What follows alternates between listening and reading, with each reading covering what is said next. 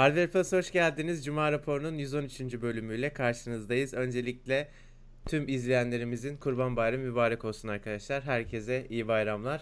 Ersin abi nasılsın? Sana da iyi bayramlar tabii ki. İyi bayramlar Kerem. Tüm izleyenlerimize de iyi bayramlar. Büyüklerin ellerinden, küçüklerin gözlerinden diyelim. Aynen. Nasılsın abi? İyi, iyi diyelim, iyi olsun. Sen nasılsın? Nasıl ben... bir bayram geçiyor? Güzel abi. Klasik işte bir pendeye gittik. Aile ziyareti yaptık. Öyle sonra döndük. En biz de eskiden şey yapardık böyle sabah bir çıkardık bütün akrabaları dolaşırdık falan da artık pek yani hem çok aramızdan ayrılanlar olduğu için de yazık ki hem de işte başka sebeplerden dolayı falan biz genelde çok böyle az kişiyle bayram kutlaması yapıp devam ediyoruz artık. Öyle klasik. Ben, ben, ben de bu bayram anneme gidemedim. O İzmir'de, İzmir'e yerleşti biliyorsun. Ee, İstanbul'dayız. İnşallah bayramdan sonraki hafta filan bir hafta sonuna kaçıp gideceğim. Senin oğlan da yok bu bayram. Bodrum'da. O da, o da Bodrum'da, aramadı da zaten şey bir bay, iyi bayramlar demek için bile aramadı. Buradan şikayet edeyim. Kaç kişi izliyorsa. Bilmiyorum şimdi Doğuş izliyor mudur ama biraz yani lafa, lafa geldiği zaman Doğuş Doğuş diye şey yapıyorlar ya, sırtını sıvazlıyorlar ya, o yüzden şikayet edeyim. Hazır böyle abi, şey dövdürcü baba şeyine gireyim, po, pozuna gireyim. Bu yeni nesil şey abi ya, bu konularda çok böyle ne derler? Doğru yapmıyorlar yani. Yeni, yeni nesil böyle. Umursamaz da umursamaz da. Bizim zamanımızda böyle miydi Kerem? Hiç abi hiç. Hey nerede o eski bayramlar? Senin yaş kaçtı Kerem? kırk beş oldun değil mi sen de? kırk beş mi? Hay Allah abi öldürdün ya sen de. Gömdün direkt yani. otuz daha. Daha. otuz. Ama artık yirmili yirmili değil ne yazık ki. Artık otuz ne yazık ki. Ay, sen hala on yedi yaşındasın. Keşke benim gözümle. Ben hep, hep abi. Ya on yedi değil de yirmi beşe sabitleyebiliriz mesela. Ben yirmi beş yirmi altı oral, oralarda çok iyiyim. otuz şey oluyor. Böyle bir kulağa çok kötü geliyor otuz. Bayramımızı kutlayan arkadaşlar var. Aynen, bakıyorum. Herkes, hepsine tek tek e, bir mukabele diyelim. Onların da bayramı kutlu olsun. Evet. Topa konulara girelim mi? Girelim abi. Hemen şuradan açayım. Arkadaşlar baştan uyarımı yapayım. Şimdi bu hafta bol bol şirketlerin ikinci çeyrek sonuçları var. Onları değerlendireceğiz, konuşacağız Ersin abiyle beraber. Takvim bu yüz böyle çünkü. Evet yani hani biliyorsunuz her belli başlı zamanlardaki cuma raporlarında şirketlerin o açıklamasına denk geldiği için bunları konuşuyoruz. İlk başlayacağımız şirket L G. İkinci çeyrek sonuçları özellikle mobil tarafı değerlendireceğiz. Çok parlak değil biliyorsunuz arkadaşlar. Hem Türkiye'de hem de dünyada L G eski akıllı telefon pazarındaki gücünden çok yoksun durumda, eksik durumda. Baktığımız zaman yılın yani geçen yılın aynı çeyreğine oranla yüzde on sekiz oranında bir küçülme yaşamış L G akıllı telefon mobil pazarda. Mobil bölüm bir nokta sıfır yedi milyar dolar gelir elde etmiş. Güney Koreli firma e, yılın ilk çeyreğine kıyasla yüzde otuz bir oranında arttırmış. Yani iki bin yirmi yılının ilk çeyreği ile ikinci çeyreği arasında yüzde otuz birlik bir artış var. Ama ikinci çeyreğin sonuçlarını iki bin on dokuzun ikinci çeyreği ile kıyasladığımızda yüzde on sekiz bir düşüş var. E, üçüncü çeyrekte toparlanmayı umut ediyor şirket. L G'nin Velvet isimli fiyat performans olması beklenen ve MediaTek'in Dimensity sekiz yüz işlemcisini kullanacak bir telefonu e, çıkacak. Biliyorsunuz L G'de aslında çok böyle amiral gemisi telefonu da çıkmamaya başladı. Daha çok böyle giriş seviyesi ve orta seviye telefonlarla ilerliyorlar. Ben çok severim L G'yi, inşallah toparlanırlar. E, şu an ama çok şey değil hani birkaç senedir çok parlak değil. Ne düşünüyorsun Ersin abi? Bir önceki çeyreğe göre daha iyi rakam gelmesinin nedeni hatırlatalım e, salgın yüzünden. Yani bir evet. önceki çeyrek dediğimiz çeyreğin zaten e, doksan günün evvelde yetmiş yetmiş beş günü salgına denk gelmiş olması lazım. Muazzam bir düşüş. E, neredeyse sıfır orada. Satış var tüm dünyada. Sırf L G'de değil tüm markalarda böyle. O yüzden bir önceki çeyreğe göre e, yüzde otuz bir artıyor olması çok normal. Fakat L G'deki esas sorun şu Kerem, L G yaklaşık beş yıldan beri filan ne çeyreklerde ne yıl sonunda mobil tarafta zararı azaltamıyor. Yani zarar sürekli artarak, bak kâra geçemiyor demiyorum dikkat ediyorsan, zararı azaltamıyor bile, zarar yükselerek artıyor ve düşün şimdi. Bu atıyorum yani iki bin on sekizin iki bin on dokuza geçtiği zaman yüzde yirmi olan zarar iki bin on dokuzun iki bin yirmiye geçirsen bir yüzde on beş daha artıyor. Evet ve değiştirebilecek katlanarak, hiçbir şey gelmiyor. Aynen öyle, katlanarak devam ediyor. Ve gerçekten bu senin söylediğin Velvet'in bir şey yapması bekleniyor. Hani bu kötü gidişi e, dur demek değil de kötü gidişi frenlemesi bekleniyor benim anladığım kadarıyla. E, hatta dünyada araştırma şirketlerinin raporlarında hani şöyle şeyler okuyorum. Yani mesela bir sonraki raporda biliyorsun araştırma şirketleri hani çeyrek çeyrek altı aylık yıllık değerlendirme raporları yazıyorlar ya. Aynen. Bir sonraki raporda L G'yi görecek miyiz acaba diye bile e, cümleler okuyorum. Yani şey olarak hani bir sonraki çeyrekte ya da altı ayda ya da bir sonraki yılda L G hala cep telefonu işinde kalacak mıyı sorgulayan analistler var. E, ben L G'yi ben de severim marka olarak. Hani e, geçmişte L G Türkiye ile bazı sorunlarım oldu, arkadaşlar biliyorlardı. Daha doğrusu L G Türkiye'de çalışan bazı arkadaşların benimle bazı sorunları oldu. E, şimdi bildiğim kadarıyla çoğu işsiz bu adamların, evlerinde oturuyorlar ve ne onların yaptıkları haksızlıklar e, benim L G'ye olan bakışımı değiştirdi, hı hı. ne de onların Türkiye'de yanlış yönettikleri L G onların yanlış yönetimi sırasında prim yapabildi Türkiye'de.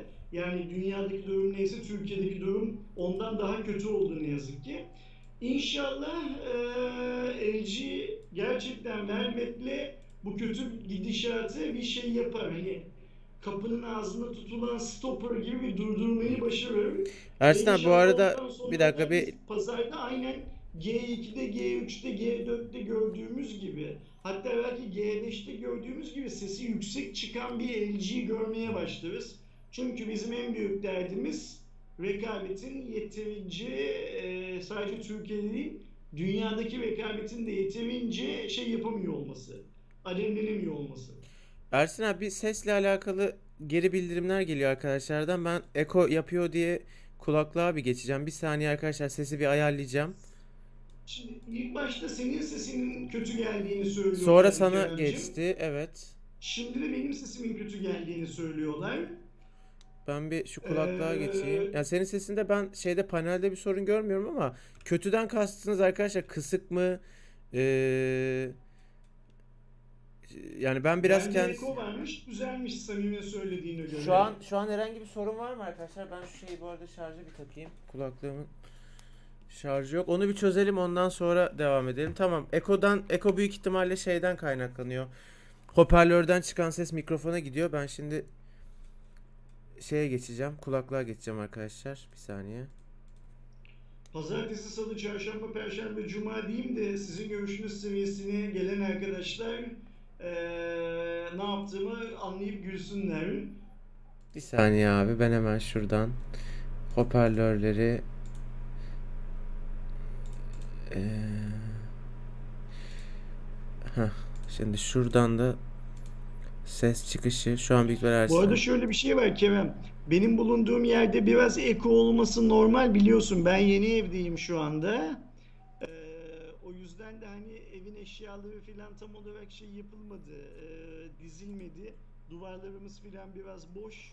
Boş duvarı saklamak için böyle bir yani deniz manzarası tablonun önüne geçtim zaten. Hmm. Ben yok yok sorun yok sorun ya, o eko senden kaynaklanan bir eko değildi abi. Şimdi arkadaşlar sağ olsunlar zaten chat'e yazıyorlar ee, düzeldi diye. Kısıldı mı Ersin abi, bir konuşur musun? Pazartesi, salı, çarşamba, perşembe, cuma. Pazartesi, salı, çarşamba, perşembe, cuma. Şu an düzelmiş olması lazım. Pazartesi, salı, çarşamba, perşembe, cuma. Açtım açtım bayağı açtım. Pazartesi, salı, çarşamba, perşembe, cuma. Tamam, okey, şimdi iyiyiz. Ee, İyi diyorlar şu tamam, an. Okay, devam tamam, devam edebiliriz. Tamam. Kusura bakmayın arkadaşlar, hemen ayarladım. Hemen bir şey yapmana gerek yok, onunla bir alakası yok. Yok yok, hiç uğraşmayalım. Boşu boşuna evi ısıtmayalım. E, Emel de şeyi e, kapıyı kapatıyor da balkon ha. kapısını, oradan mı ses geliyor diye. Yok yok, tamamen şey teknik bir sıkıntı vardı. L G diyorduk abi, bence işte bunu biz seninle daha önce de konuşmuştuk. Yani L G'nin o L G G iki zamanında yaptığı böyle pazarda fark yaratacak hem özellikleriyle hem de tabii ki fiyatıyla e, diğer cihazlardan kendini sıyıracak bir modele ihtiyacı var. Ama L G'de de bir H T C sorunu görüyorum. Yani e, özellik ve fiyat olarak iyi seviyelerde kalamıyor. Yani ya özelliğe göre pahalı oluyor, ya işte o fiyat performans dengesi tutmuyor falan filan, ya bir yerlerden özellik hataları yapıyorlar falan. Yani koskocaman şirketler de bizim şey gördüğümüz var. Bu şeyi nasıl göremiyorlar ya da şöyle niye böyle şey aksiyon var, alıyorlar onu da bilmiyorum. L G ile H T C'yi bu anlamda kıyaslarsak şunu unutmamamız lazım. H T C hiçbir zaman L G'nin yakaladığı başarıyı yakalayamadı. Yani şey anlamında, fiyat performans ürünü çıkartmak anlamında. Hı hı. G iki'yi hatırlasana, G iki o gün için çok çok iyi bir cihazdı. Hem fiyat olarak hem tabii donanım olarak. İşte, evet, o yıla mesela göre. G üç de iyi sayılırdı. G iki ile G üçün hayrına insanlar G dördü de aldılar. Hatta hani bana soracak olursan kendi zamanının en kötü amiral gemilerinden bir tanesi olan G beşi de aldı insanlar. Evet. Fakat işte sorun orada başladı zaten. Sürdüremedi bunu. Yani daha önce ne yaptıysa aynısını yapacak aslında. Daha önce bunu yaptı. Hani L G'nin böyle bir büyülü tarife, çıkış planına falan ihtiyacı yok. Evet, iyi bir modele ihtiyacı var. Dönüp şeye bakacak. Biz daha önce ne yaptık diye bakacak. Ancak burada şunu da söylemiş olayım. Velvet'te kullanacakları MediaTek Dimensity sekiz yüz ile bu dönüşün sağlanması mümkün değil. Yani MediaTek'in bu yeni işlemcisi L G'yi sadece biraz daha ekonomik bir ürün üretmesine yardımcı olur. Ama şey yapmaz yani, bir G ikinin pazarda yaptığı şeyi, e, sükseyi L G'nin yapmasına yetmez. Onu da unutmamak evet. lazım. Yani fiyatı çok iyi olursa tabii ses getirir, hani satar falan, ama o işte es, eski L G'nin şaşalı günleri için hakikaten ne kadar yeterli olur e, tartışılır. Yani inşallah dönerler. L G ben çok severim şey teknik olarak. Biz e, G ikide ne yapmıştık? G üçte ne yapmıştık? Üzerinden geçecek Kerem. Yani hani bu aslında çok zor bir şey değil. Evet. Lisede dersleri kötü giden ama ortaokulda karnesi pek iyilerle dolu olan bir öğrenci gibi L G şu anda. Büyük bir ihtimalle ortaokulda çok iyi ders çalışıyordu. Lisede şimdi haylazlıkla uğraşıyor. Dönüp tekrar ders çalışacak. Yapacağı başka oyun, bir şey yok. Kendini oyuna verdi galiba L G abi. Şey yapıyor. Kendini oyuna verdi. Ya işte hatun peşinde koşuyor. Ya belki bilmiyorum. Sigaraya falan başladı. Yani ama iyi yolda değil o kesin. Arkadaşlar devam ediyorum. Bir diğer ikinci çeyrek haberi ki bence haber değeri olarak kon- üzerine konuşulması anlamında e, ilginç bir haber. Canalys biliyorsunuz dünyanın en büyük istatistik veri şirketlerinden biridir. İkinci çeyrek global akıllı telefon satış rakamlarını açıkladı. Buna göre çeyrek bazda ilk kez Huawei, Samsung'u geride bırakarak bir yılın bir çeyreğinde Ee, dünyada en çok akıllı telefon satan şirket oldu. Huawei iki bin yirminin ikinci çeyreğinde Canalys verilerine göre elli beş nokta sekiz milyon cihaz satmış. Samsung ise elli üç nokta yedi milyon cihaz satmış. Huawei yıl bazında, yani geçtiğimiz yılın aynı çeyreğine oranla yüzde beş oranında satışları düşmüş. Samsung'un ise yüzde otuz düşmüş. Şimdi bu haberi nasıl yorumlayacağız? Bir tarafta Google yasaklarına rağmen, bunu geçtiğimiz Cuma raporunda ay bazlı yılın en çok telefon satan şirketi Huawei oldu diye de konuşmuştuk. Bir tarafta Google yasaklarına, Amerikan ambargosuna rağmen iyi sonuçlar açıklayan Huawei var. Bir tarafta aslında hiçbir böyle bir derdi olmamasına rağmen yüzde otuz gibi çeyrek bazda muazzam bir kayıp yaşayan Samsung var. Yani bir tarafta aslında Samsung'un başarısızlığı da Huawei'yi başarılı yapmış. Yani yüzde otuz çok büyük rakam. Ne diyorsun abi?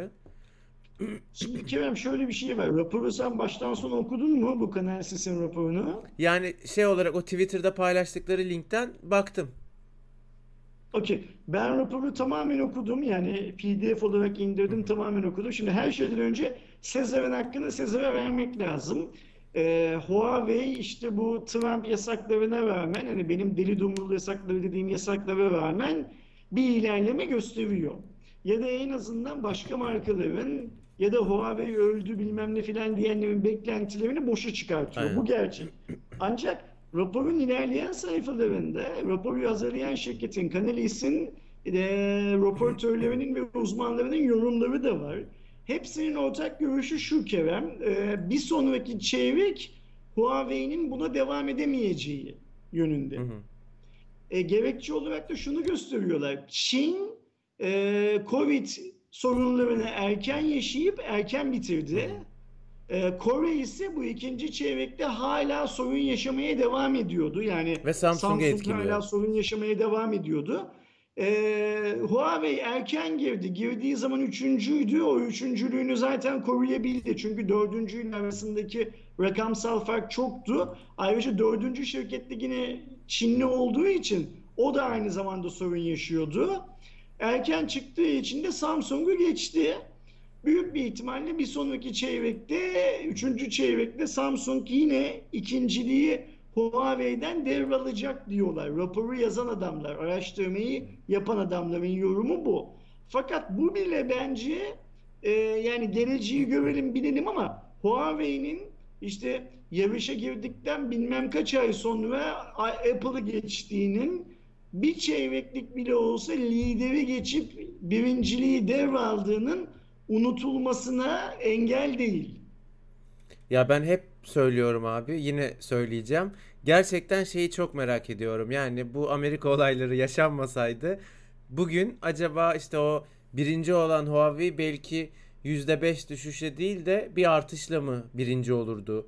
Ya da çok bu haklısın, daha önce mi olurdu falan. Yani gerçekten bir yandan da şaşırıyorum. Yani ben çok daha çünkü e, belli oranda bir süre daha olumsuz etkileneceğini düşünüyordum. Çok haklısın. E, ama bütün o dünya hani, bunu bekliyordu büyük bir ihtimalle. Evet yani yine iyi, iyi kotarıyorlar. Tabii ki hem Türkiye'de pazar payı kaybettiler. Tabii ki dünyada da pazar payı kaybettiler falan ama hani şu sonuçlar bizim o ambargonun beklediğimiz sonuçları değildi yani. Benim için değildi değil. En azından. Değil. Zaten bak şimdi şöyle bir şey var. Samir diyor ki koronadan kazançlı çıkan gene Çin oluyor. Ersin abi haklı demiş. Şunu unutmayalım arkadaşlar. Bu korona bazı e, şehir efsanelerine göre Amerika çıkartmıştı Çin'i vurmak için filan ya. Hani bunlar konuşuluyordu. Geldiğimiz noktada görüyoruz ki bu Covid e, hani laboratuvarda üretilmiş, Çin'e salınmış filan filan bir şey değil artık. E, Çin'i vurmak için çıkarmış olsa Çin ekonomik olarak Covid süresinde Amerika'dan daha güçlü çıkıyor. Ee, demek ki Amerika'nın yaptığı bir kimyasal savaş unsuru bilmem ne filan filan bir şey değilmiş. Ya da öyleyse de kendi kendini vurmuş. Yani çünkü Amerika şu anda dünyada en çok, yani Amerika Birleşik Devletleri Covid'den dünyada en çok zarar gören ülkelerin başında şey yapıyor şu anda. Seyrediyor. Ee, şey de diyor ki e, pardon kaybettim onu. Apple'ı hmm. soran olmuş. Apple üçüncü arkadaşlar bu rapora göre. Ee, şey var mı? Rakam sormuş Apple'ın satışları ne durumda diye. Bir şu P D F'i açayım, orada orada yazmıyor galiba. Ama. Kaan da diyor ki Samsung Snapdragon kullansa eski gücüne geri gelir hemen diyor. Kaan orada şöyle bir şey var. Yine Canalys'in miydi? Başka bir şirketin miydi? Neydi? Bir raporunda bu görüşe karşı şöyle bir hipotez sunuluyordu. Eğer Samsung dünyada ürettiği tüm cihazlarda Exynos kullanmaktan vazgeçerse karlılığı düşer abi o zaman. Toplam karlılığı çok düşüyor. Doğru. Yani belki daha çok telefon satacak, haklısın. Birinciliğe oturacak belki, bilemiyoruz bunu.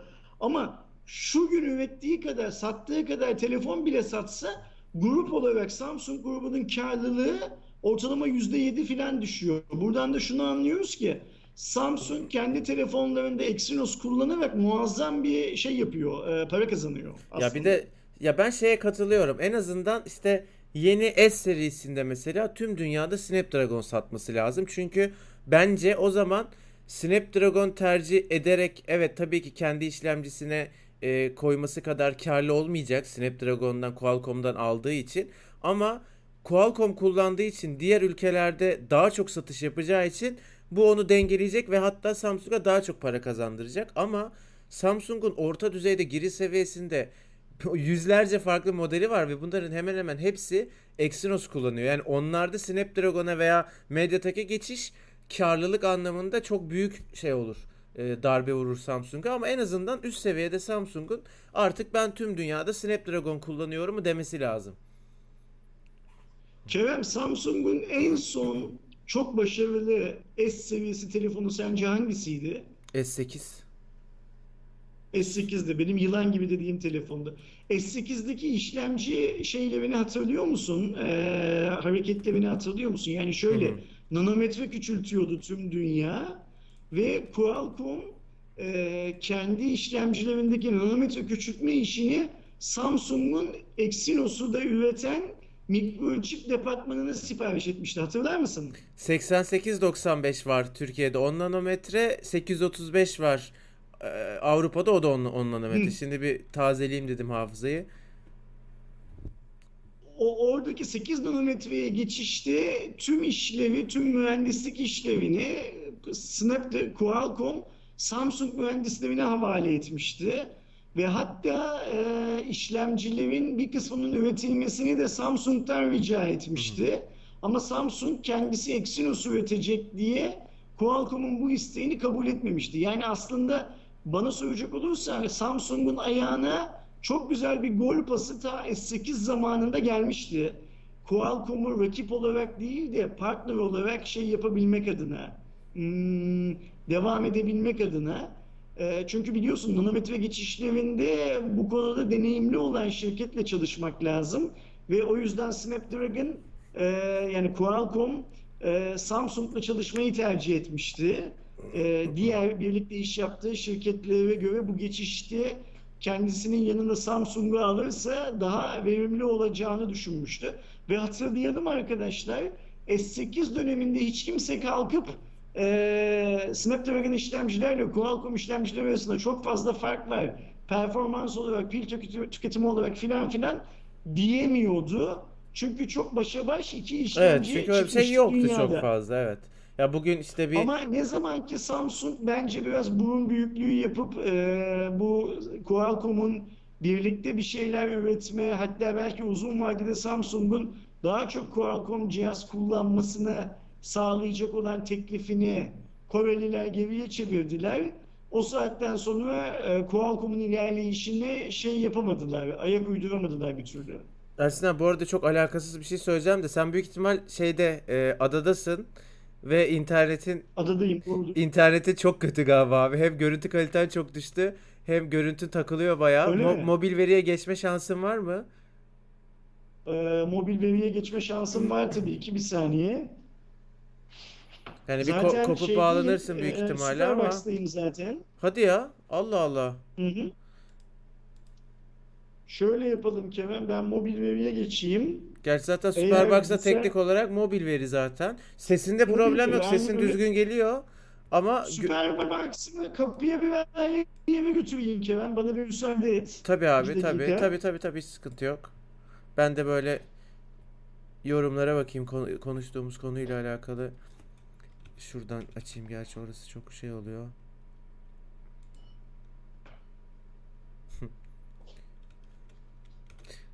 Kablomun uzandığı en uzak eve götürdüm Kerem Superbox'ı. Ha bir de şey değil mi, bilgisayara kablolu olarak bağlanıyorsun. Aynen öyle, kablolu. Bir şeyden bak abi, yayından bak, demek istediğimi anlayacaksın sen. Görüyorum görüyorum. Şu, şu an şey şu an. Sine beş sansürlü yani şu an. Gözümü kısarak bakmam lazım.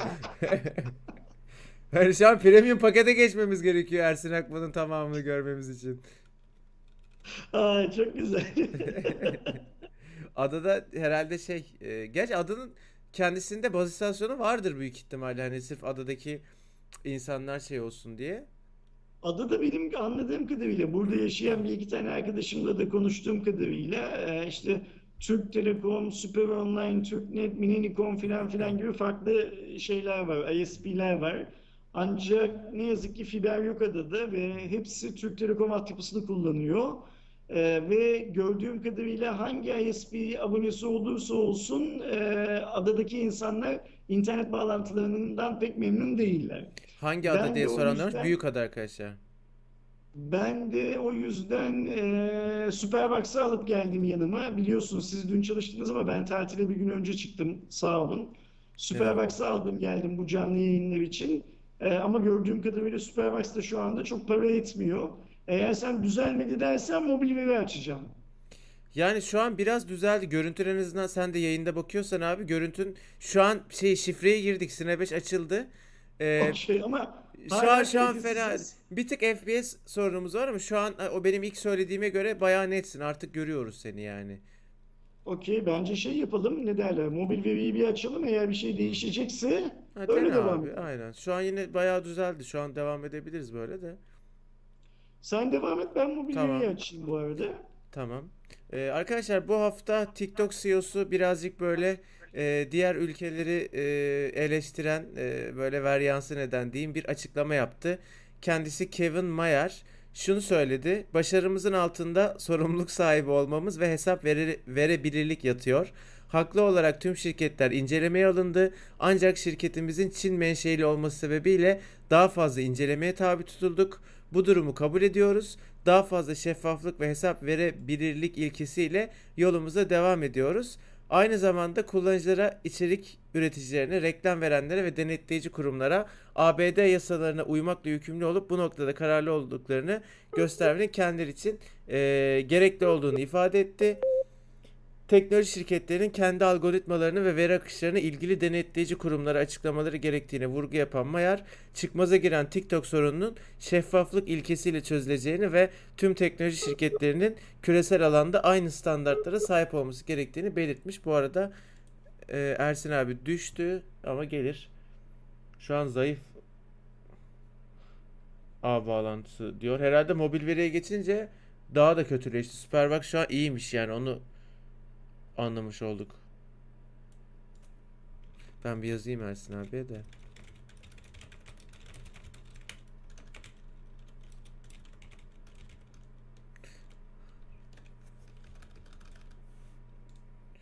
Şuradan bir Ers- Ersin abiyi kapatalım. Bir daha arayalım.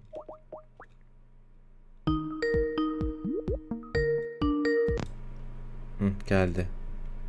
Geldim, daha mı iyi geldim? Daha evet, iyi geldim, bilmiyorum. Daha daha iyi geldin abi.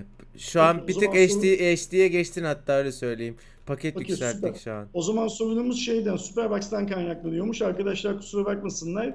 Şey olursak... E, o bayağı nedenle... düzeldi hem de. Şeye bak abi, bir yayına bak.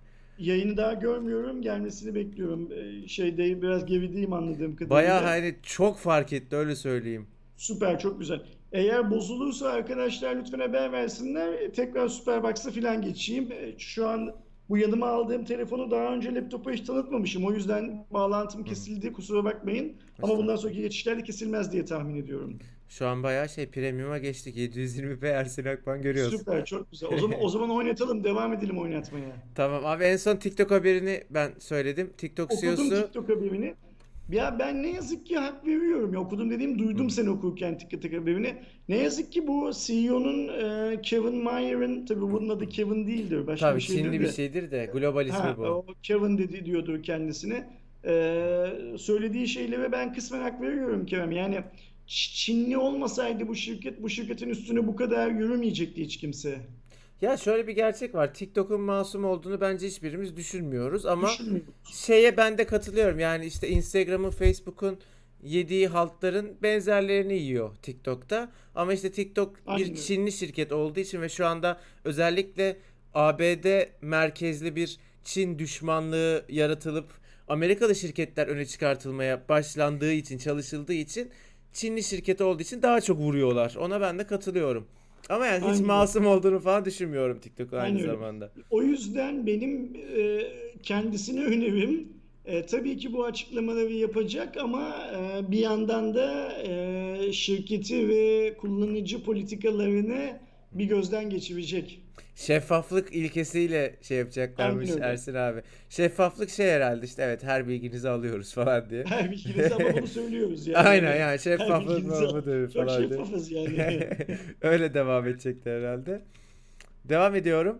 Lütfen. Arkadaşlar Steam ödemelerinde ülke kartı zorunluluğu geldi. Şimdi öncelikle bir kere şunu söyleyeyim. Gerçekten Steam'den Allah razı olsun. Çünkü eğer Steam lokasyon bazlı bir fiyat belirleme politikası yapmıyor olsaydı, normal yurt dışında atıyorum bir oyun altmış dolar mı? Türkiye'de dolar ne kadar? yedi lira.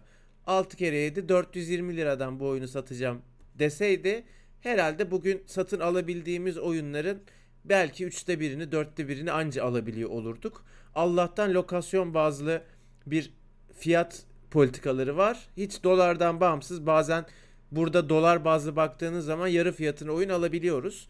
Ama bu şöyle bir sorun doğuruyordu. Adam Amerika'da görüyor V P N'le Steam'de Türk e, Türkiye V P N ile girdiğinde oyunun burada çok uzun e, ucuz olduğunu. giriyordu V P N'le Steam'e, Türkiye fiyatından oyun alıyordu. Bunu engellemek için de şimdi Steam e, eğer Türkiye fiyatıyla alışveriş yapacaksan bir Türkiye kartın olacak diyor. Ya bu aslında Amerika'da yaşıyorsan bunu çözmek için... Bunu... Ülke kartı ne? Ben mesela gideceğim bu ülke kartını muhtardan mı alacağım? Nasıl alıyoruz? Yok yok abi, kullandığın kredi kartının, debit kartının Türkiye merkezli olması okay. lazım. O kadar. Aynen öyle. Yani e, eğer American Express'le alamazsın diyor. Yoksa Türkiye'den alışveriş yapamayacaksın. Aynen öyle. Senin şeyin, kullandığın kredi kartı hangi ülkeye aitse banka olarak o ülkeden ancak alışveriş yapabileceksin. Ben çok haklı buluyorum Steam. Çünkü bu çok bu... mantıklı. Bu evet çok evet mantıklı. Ölü, ölü, ölücülerin çünkü e, yani Steam'i bir çeşit dolandırma yöntemiydi bu. E, bence çok haklılar yani. Biz, bizi çok etkileyen bir şey yok. Bence sadece Steam değil. Steam, Netflix, bla bla yani hani bu üyelik bazındaki olan her markanın böyle bir şey yapma, böyle bir şey, böyle bir zorunluluk getirme hakkı var. Getirir getirmez o kendisine kalmış. Demek ki Steam'de de o kadar büyük kaçaklar oluşmaya başladı ki adamlar getirdiler. Yani nasıl Netflix Türkiye'yi şeyden çıkarttıysa e, deneme e, hesabı uygulanan ülkeler listesinden çıkarttıysa e, bu adamların da yani Netflix'in çıkartmasının nedeni Türklerin deneme hesabını suistimal etmesiydi. Aynen öyle. E, şeyin de bunu yapması, Steam'in de bunu yapması başkalarının yani zengin, daha zengin ülkelerdeki insanların e, daha ucuza aynı hizmeti alabilmek için bunu suistimal etmesi olarak algılıyorum. Böyle bir şey yapmaya hakkı var. Çok da saygı duymak lazım bu hakka. Malik de çok basit bypasslanabiliyor.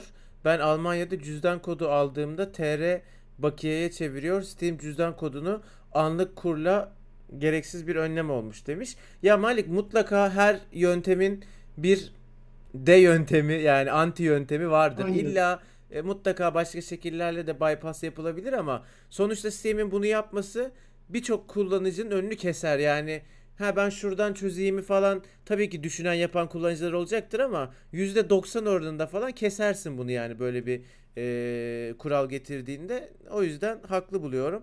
Gerçekten Steam'i de çok takdir ediyorum. Çok uzun zamandır bu arada e, lokasyon bazlı fiyat belirliyorlar. Yani belki beş yıl önce falan başladılar buna. Şu an Steam'deki oyun fiyatlarına bakarsanız dolar hala şey iki lira falan. Çok güzel fiyatlar yani. Tabii keşke gerçekte de iki lira olsa ama en azından ucuz oyun alabiliyoruz. Devam edeyim mi Ersin abi, var mı bir yorum? Lütfen. Bakıyorum. Şeyi unutmamak lazım. Bunları yapmasa bu adamlar... O zaman belki de ucuz olan bazı ülkelerden çıkmak zorunda kalacaklar ve kesinlikle o ucuz olan bazı ülkelerin içinde de Türkiye olacağı için Türkiye'den de çıkmak zorunda kalacaklar. Ya bir de adamlar galiba şey mantığıyla bakıyorlar abi. Hani biz lokasyon bazlı fiyat belirlediğimiz zaman on tane oyun satıyoruz. Bunu gerçek fiyatıyla satsak çok ciddi bir düşüş olacak. Hani çok satarak aslında o aradaki e, kaybı karşılıyoruz gibi mantıkları var büyük ihtimalle ve bence şey de yani tabii ki böyle bir veri bilmiyorum ama e, şeyden kendi dolar kuruyla satış yapsa mesela daha az gelir elde eder. Yani sürümden kazanamadığı için büyük ihtimalle daha az para kazanır. Ben Steam'in fiyatlandırmasını dünyadaki en adil fiyatlandırmalardan bir tanesi olarak görüyorum. Doğru vallahi. Yani keşke donanım şirketleri de Steam'in yaptığı gibi fiyatlandırma yapabilseler. Aynen öyle. Şey de iyi abi o konuda. Xbox'ın Game Pass'i var ya on beş lira. Aynen öyle. on beş liraya aynen. Ki bugün on beş bölü yedi kaç oluyor bilmiyorum da herhalde üç dolar falan mıydı? Yok. Bunun kötü örneğini de PlayStation'da görüyoruz Kerem. Biz Türkiye'de tüm PlayStation ürünlerini pound karşılığında satın almak zorunda kalıyoruz. Aynen. Niyeymiş? Türkiye'deki PlayStation İngiltere'ye bağlıymış efendim. Bağlı olmasın kardeşim yani, çıkartın. Ay, aynen öyle yani. Hani iyi örneğini yapan var. Sen de iyi örneği yapmaya çalış. Niye kötü örneği yapıyorsun? Abi oyun özellikle konsolda fiziki ve dijital oyun fiyatları gerçekten çok abuk. beş yüz altı yüz liraya oyun satılıyor. Yani beş yüz altı yüz lira. Hani oyunu atıyorum belki beş gün oynayacaksın. Bitecek ondan sonra yani. Çok çok büyük paralar ya. Gerçekten çok büyük paralar. Ee, Sonraki ab- haberimizde yine böyle bir servis şirketi olan Spotify'dan. Aynen, hemen açıyorum. Ee, Spotify da ikinci çeyrek verilerini açıkladı arkadaşlar bu hafta. Paylaşılan verilere göre aylık kullanıcı sayısı iki yüz doksan dokuz milyona ulaştı. Yıllık bazda yüzde yirmi dokuz, ilk çeyreğe oranla yüzde beşlik bir artış sağlanmış. Tabii şimdi hep konuşuyoruz, Covid bazı şirketlere yaramadı, bazılarına yaradı. Yemedi. Netflix, Spotify gibi böyle hani müzik dinlediğiniz, film izlediğiniz, evde kalırken daha çok kullanacağınız, kullanabileceğiniz uygulamalar tabii ekmeğine yağ sürüldü. Ee, bir önceki yılın aynı çeyreğinde yüz sekiz milyon olan ücretli premium abone sayısı bu çeyrek yüz otuz sekiz milyona çıkmış. Yani otuz milyon bir çeyrekte paralı üye sayısını arttırmış Spotify. Aktif kullanıcı sayısı da, yani hem paralı hem işte reklamlı kullanan sayısı da iki yüz otuz iki milyondan iki yüz doksan dokuz milyona çıkmış. Bayağı iyi gidiyorlar. Bir ara şeyi çok merak ediyordum. İşte Apple Music çok güçlü bir rakip. Hani başka rakipler var. Tidal'dır, Deezer'dır falan. Hani Spotify'ı acaba biraz alaşağı edebilir mi diye, ama gördüğüm kadarıyla çok başaramadı hiçbiri. Şimdi Spotify'ın uzun vadede benim kendi düşüncem tek rakibinin Apple Music olacağı. İşte bu diğerlerinin hep, yani Spotify ve Apple Müzik'ten sonraki konumlandırmalarda bulunacağını düşünüyorum. Yüzdesel anlamda kullanıcı sayısı olarak. Ve arada da ilk ikiden sonra büyük uçurumlar oluşacak diye bekliyorum Kerem. Şey mi peki abi, Spotify'ı geçebilir mi sence Apple Music? Ee, eninde sonunda geçecek. Hadi ya. Yani Apple ben arkası Apple olduğu için mi bunu söylüyorsun? Apple olduğu için mi geçeceğini Apple düşünüyorsun? Apple olduğu için Apple servislerden para kazanmanın ne kadar sıcak bir para kazanma yöntemi olduğunu ee, keşfetti Kerem. Yani hani bu köpek balığının kan, kanın kokusunu alması gibi bir şey. E, tabii. E, şirketin durumu finansallı ve çok kötüye doğru gitmeye başlarken e, servislerden kazandığı parayla bunu nasıl düzeltebildiğini gördü. Biliyorsun ben bu ucuz iPhone on biri, ucuz iPhone S E'yi filan da sırf servis tarafındaki karlılığını arttırmak için yaptığını düşünüyorum. Şeyin, çok da mantıklı Apple, bence. Apple yönetiminin, Apple yönetim kurulunun ee, ve eğer bunu yapmasaydılar, başta Steve Jobs'tan sonra gelen herifler olmak üzere tam şu anki tüm üst yönetimin görevden alınacağını, alınması gerektiğini bekliyordum. Ne yalan söyleyeyim. Ee, kendi kıçlarını bu işi yaparak kurtardılar, şey anlamında, profesyonel iş yaşama anlamında. O yüzden buraya çok yüklenecekler diye bekliyorum. Yani Netflix'e de çok büyük rakip olacaklar zamanla, ee, Spotify'a da çok büyük rakip olacaklar. Ellerinden gelirse Cuma Raporu'na bile büyük rakip olurlar, öyle söyleyeyim. Bir gelir, bir yeterse. Yeter ki orada bir gelir görsünler. Valla Apple, Apple bence abi. Orada görsünler yeter ki. Yani kötü gidişatı çok iyi bir şirket şeyi, aksiyonu göstererek iki tane çok önemli atılımla çok iyi çözdüler. Birincisi sen dediğin gibi servisler. İkincisi de daha uygun fiyatlı iPhone çıkartarak diğer Android şeylerden, üreticilerden pay kazanmak. İkisini de çok iyi yaptılar bence. Ki ben arttıracaklar da galiba bunu. Her yıl bir tane uygun fiyatlı cihaz bekliyorum Kerem. Yani bu Apple on iki olur, on beş olur, Apple bin dört yüz elli üç olur, S iki bin yirmi beş olur, bile adı ne olursa olsun mutlaka bir tane, e, her yıl olmasa bile iki yılda bir bir tane uygun fiyatlı cihaz çıkartacağına kesin gözüyle bakıyorum Apple'ın. Vallahi eğer sızıntılar doğruysa bu sene birden de fazla, yani iki tane uygun, iki tane daha üst seviye cihaz gibi dedikodular var. Tabii dedikodu ama hani öyle görünüyor. O şeyin kokusu, Apple, paranın kokusunu aldı. Şeyin de tadına vardı Kerem. Hani bu e, köpek balığının kan kokusu diyorum ya. Hı-hı. Sadece servislerin değil, iPhone on bir ve iPhone S E ile Samsung'a, Huawei'ye, yani genel anlamda Android ekosistemine nasıl çelme takacağının da şeyini öğrendi, yolunu da öğrendi. Aynen. Ve biz bir süre sonra Apple'ın tekrar ikinciliğe yerleştiğini duyarsak ya da aradaki farkı kapattığı haberlerini okursak hiç şaşırmayalım bence. Yani orada tabii şimdi ikinciliğe geçmesi için bir Apple'ın avantajı işte Huawei'nin yaşadığı Google sıkıntıları. Aynen öyle. Hani o olmasa mesela çok zor derdim, ama o olduğu için biraz daha şeyi var, şansı var. Apple'da iyi hareket ediyor, akıllı hareket ediyor. Bakalım, göreceğiz. Devam ediyorum. Ülkemizden bir haber arkadaşlar. Bu hafta Dijital Dönüşüm Ofisi kamuda WhatsApp ve yabancı kaynaklı sohbet uygulamalarının kullanımını yasakladı. Telegram gibi, WhatsApp gibi. Ee, hazırlanan rehber dahilinde memurlar iş yaşamında yurt dışı kaynaklı hizmet veren bu programları artık kullanamayacaklar. Kamu personelleri özel hayatlarında belirtilen uygulamaları kullanmaya devam edebilecek, ancak iş yerinde şu anda yerli proje olarak lanse edilen ve kabul edilen Turkcell'in BİP uygulamasını kullanabilecek. Dijital Dönüşüm Ofisi BİP'in adını anmış mı gerçekten açıklamasında? Abi ona bakmadım. Ben şeyden aldım. Ya bu Milliyet'te çıkan ilk bir haberdi. Hı hı. Orada belirtilmiş. Ona bir bakmak lazım. Ona bir bakmak lazım. Eğer o önemli, Dijital evet. Dönüşüm Ofisi BİP'in adını gerçekten andıysa, o zaman biz bu son bir ayda şu sosyal medya uygulamaları, iletişim uygulamaları filan filan hikayelerinde konuştuğumuz her şeyi Turkcell yüzünden konuşuyoruz demektir aslında. Vallahi abi şimdi şeye bakıyorum. Ee, bir genelge yayınlanmış. Bizim bu... Kaan BİP'in adı geçmiyor Kerem abi demiş. O aynen milliyet... ben de şimdi ona bakıyorum, geçmiyor. Milliyetin şeyi diyor Kerem o. Ee, ne derler? Ee, habere kattığı hani hı hı. E, yerli proje olarak lanse edilen Turkcell'in BİP'i gibi kısmını Milliyet katmıştır o haberin içine bence. Abi bu haber bir de editörden veya işte Milliyet'teki o üst düzey şeyden Turkcell'e gönderilip bir aferin alınmış. Bir sonraki geziye şey garantilenmiştir zaten. Aynen öyle. Ayrı aynen mesele. Yani bu Turkcell'in P R şirketinin işidir bence. E, yerli alternatif olarak BİP var. Ama başka yerli alternatif de yok bir yandan zaten abi. Hani... Yani bak ben, ben sana çok net söyleyeyim şimdi. Bu haber şöyle yapılmıştır aslında. Bunun bir haber değeri var mıdır yok mudurdan öte. Turkcell'in P R şirketinin sahibi olan Nedim tek tek bütün ekonomi müdürlerini aramıştır. Ya dijital ofis böyle böyle bir karar aldı.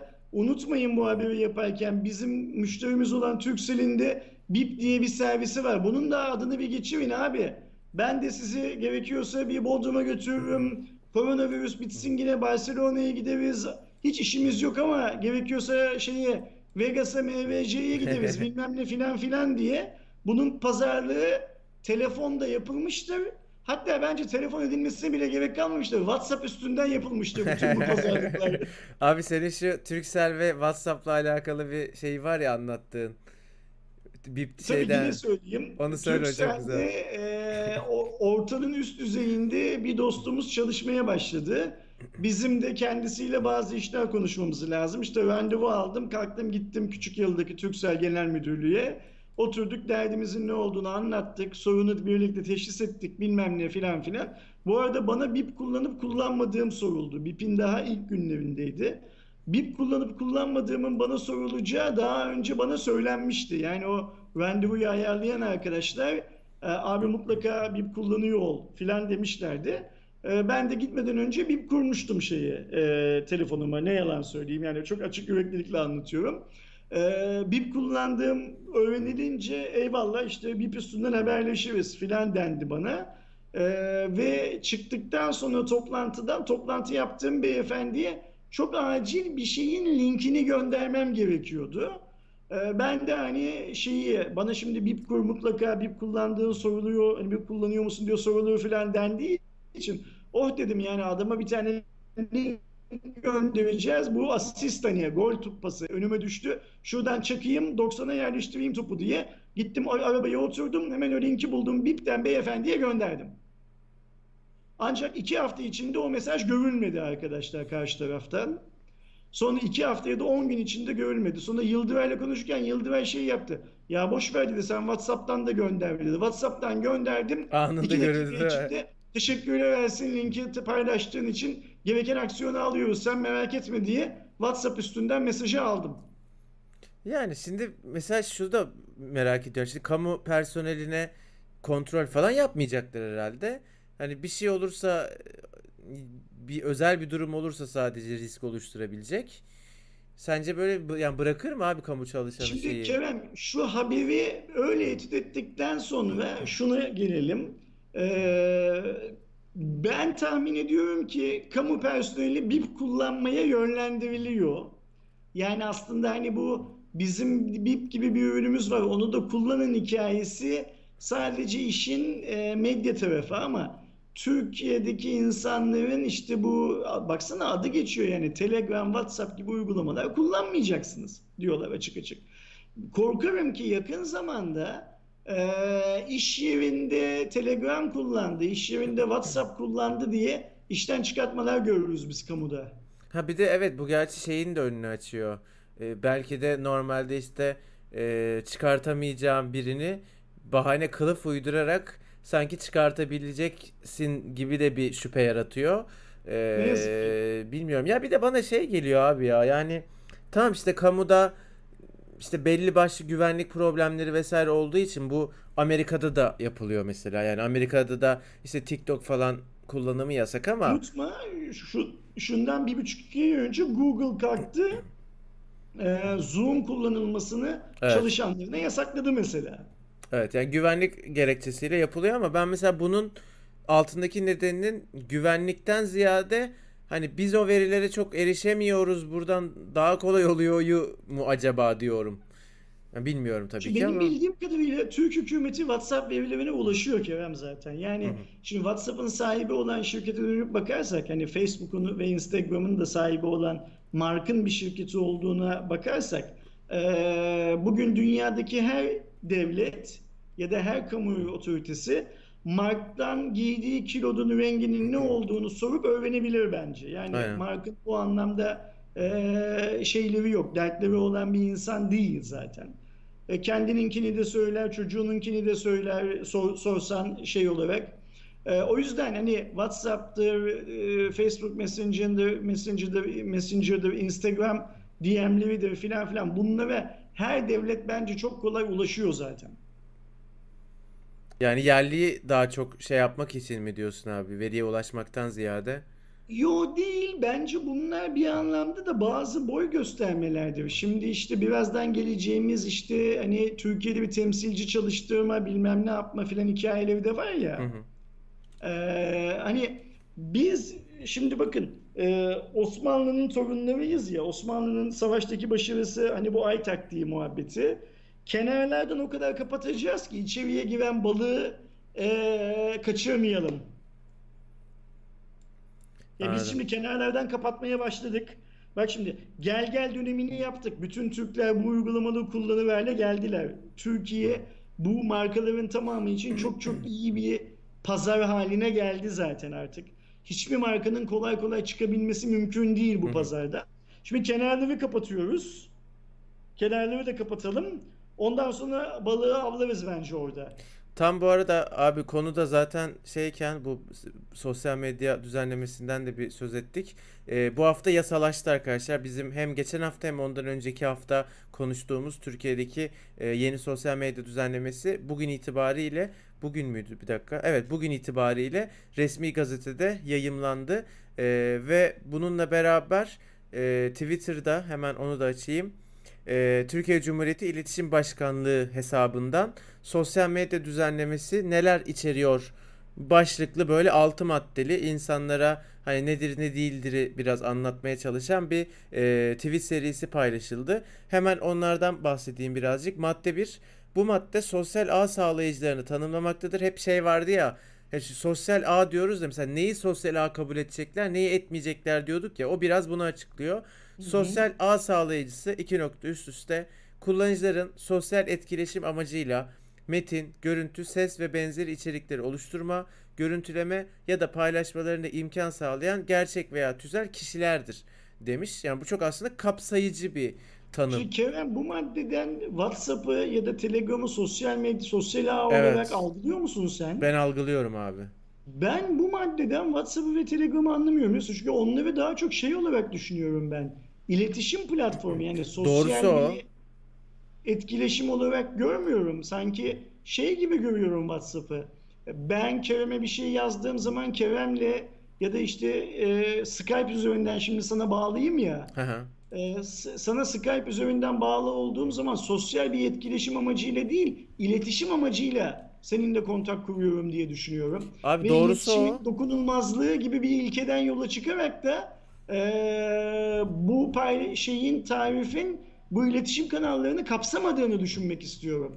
Abi ben de doğrusunun senin söylediğin olduğunu düşünüyorum ama devletin çok senin düşündüğün gibi düşündüğünü sanmıyorum. Hmm, bence anladım. E, anladım. WhatsApp'ı, işte Telegram'ı, onu bunu da e, sosyal ağ sayacaklar gibi geliyor. Ben kendi işime göre düşünüyorum diyorsun. Yani Ersin, sen kendi işine göre düşünüyorsun. Devlet kendi işine göre düşünüyor diyorsun. Yani bana biraz öyle yapacaklarmış gibi okay. geliyor abi. Senin söylediğin tamam. doğrusu bence de, ama öyle olmayacak gibi görünüyor. Zamanla okay. görürüz, daha tamam. kesin bir şey yok. Madde iki, kanun kapsamında verilen idari cezalar muhatabın yurt dışında olması halinde B T K tarafından bildirilecektir. Bilgi Teknolojileri ve İletişim Kurumu tarafından bildirilen idari cezalar yetmiş iki sıfır bir sayılı tebligat kanununa göre yapılan tebligat hükmündedir ve bildirinin yapıldığı günü izleyen beşinci günün sonunda beşinci günün şafağında tebligat yapılmış sayılacaktır e, demişler.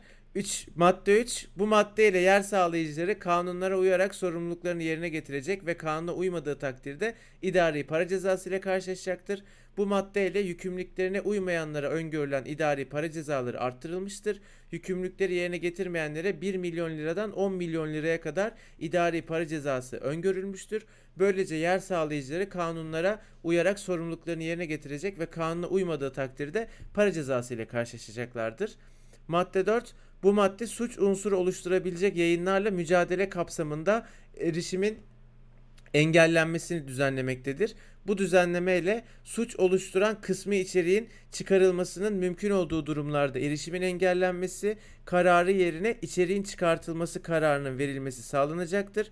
Böylece suç oluşturmayan içeriklere erişim devam edecek ve ifade ile haber alma özgürlüğü daha da güvenceli hale gelecektir. İçeriğin çıkarılması kararları erişim sağlayıcılar yerine içerik ve yer sağlayıcılar tarafından uygulanacaktır. Şimdi bu maddeyi bir konuşalım abi. Bu biraz önemli.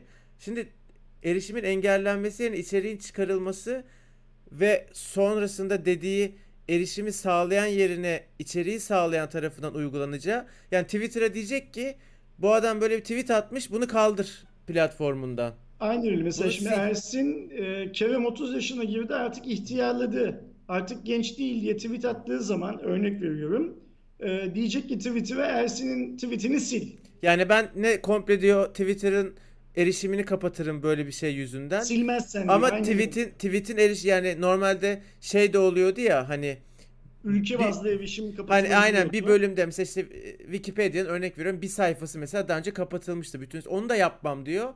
Erişim ya sağlayıcı diyor, onu siler diyor. Türkiye değil, tüm dünyada Twitter'ın e, karar aldığı ve mesela biliyorsun bazı e, FETÖ'cülerin hesaplarına biz Türkiye'den Twitter'da göremiyoruz ama diğer ülkeler görebiliyor. Ama benim anda şimdi artık bunu Twitter'a yaptıracak. Ama şimdi işte şey diyebilecek. Ee, yani bu adamın hesabı Türkiye'den görülsün görülmesin, ben bu tweet'in silinmesini istiyorum diyebilecek. Devam ediyorum. Sonra yine diğer şeyleri de konuşalım. Bu madde kişilik haklarının daha etkin korunmasını amaçlamaktadır. Kişilik haklarının ihlaline konu olan içerikler yetkili makamlarca erişimin engellenmesine karar verilmesine rağmen arama motorlarında yer almaktadır. Bu düzenlemeyle arama motorları tarafından başvurucunun adı ile ihale konu içeriğinin ilişkilendirilmemesini sağlayarak kişilik hakları daha etkin korunacaktır. Yani siz bir... Şu Kerem, yanlış okudun. Yanlış mı okudum? Değil, ihlali. Ha, ihlali. Arama evet, yanlış okudum. Arama motorları tarafından başvurucunun adı ile ihlale konu olan içeriğin ilişkilendirilmemesi sağlanarak kişilik hakları daha etkin korunacaktır. Ya ben mesela tweet attım. Dedim ki Ersin abi de ne yaşlandı ya, adam elli yaşına geldi neredeyseydim. Bu kişilik haklarını ben atıyorum. Ben şey daha kırk sekizim, elliye falan gelmedim arkadaşım. Silin bu herifin tweetini dedim. Mesela tweet bir şey oluyor, erişime engelleniyor falan. Google'da çıkmaya devam ediyor. Şimdi ona da müdahale edip oradan da kaldırılacak. Aynen öyle. Bu Google güzel yani, mesela sevdim bunu. Twitter'da bunu sildirdikten sonra Google'a eğer indekslediyse onun da indekslememesi sağlanacak. Aynen, adamın Aynen. kişi haklarını ihlal eden konu Google'da da görünmeyecek. Güzel. Madde altı, bu madde sosyal ağ sağlayıcılarının yükümlülüklerini düzenlemektedir. Buna göre sosyal ağ sağlayıcısı bildirim olması durumunda içeriği yirmi dört saat içinde kaldıracak, aksi halde doğan zararların tazmin edilmesinden sorumlu tutulacaktır. Türkiye'den günlük erişimi bir milyondan fazla olan yurt dışı kaynaklı sosyal ağ sağlayıcısı en az bir kişiyi Türkiye'de temsilci olarak belirleyecektir. Temsilci tebligat, bildirim ve taleplerin gereğini yerine getirmek, kişilerin kanun kapsamındaki başvurularını değerlendirmek ve kanuni yükümlülüklerin yerine getirilmesini sağlamakla yükümlüdür. Maddenin uygulanabilir olması için temsilci belirleme ve bildirme yükümlülüğü yerine getirilmezse on milyon ila otuz milyon Türk lirası para cezası uygulanacak, sosyal ağ sağlayıcının reklam yayınlaması yasaklanabilecek ve internet bant genişliği yüzde doksana kadar sınırlanabilecektir diyor. Anasını belleyeceğiz diyor eğer temsilciyle şey olmazsa. Öyle hem şu şu üç maddeye baksana. Şey yapmadım Kerem, öyle anlamadım. Yani mesela ya ben sen, tweet... Sen çok öznel, öznel bir yorum yaptın gördüğüm. Evet ya, o sondaki benim yorumumda ama e, ya bence... Ya Twitter'ı az çok tanıyan, hani Twitter'ın işte diyorum ya, hani adamlar Trump'a falan, yani Trump'ın tweetini engelliyorlar. Altına doğru haberi buradan alın falan diye adamın tweetine şey yapıyorlar. Ee, hani bu tweet yalan diye böyle altına şey koyuyorlar, buton koyuyorlar. Benim tanıdığım Twitter bunları yapmaz. Göreceğiz. Net yani. En azından Twitter üzerinde yapmaz. Sen ne düşünüyorsun abi?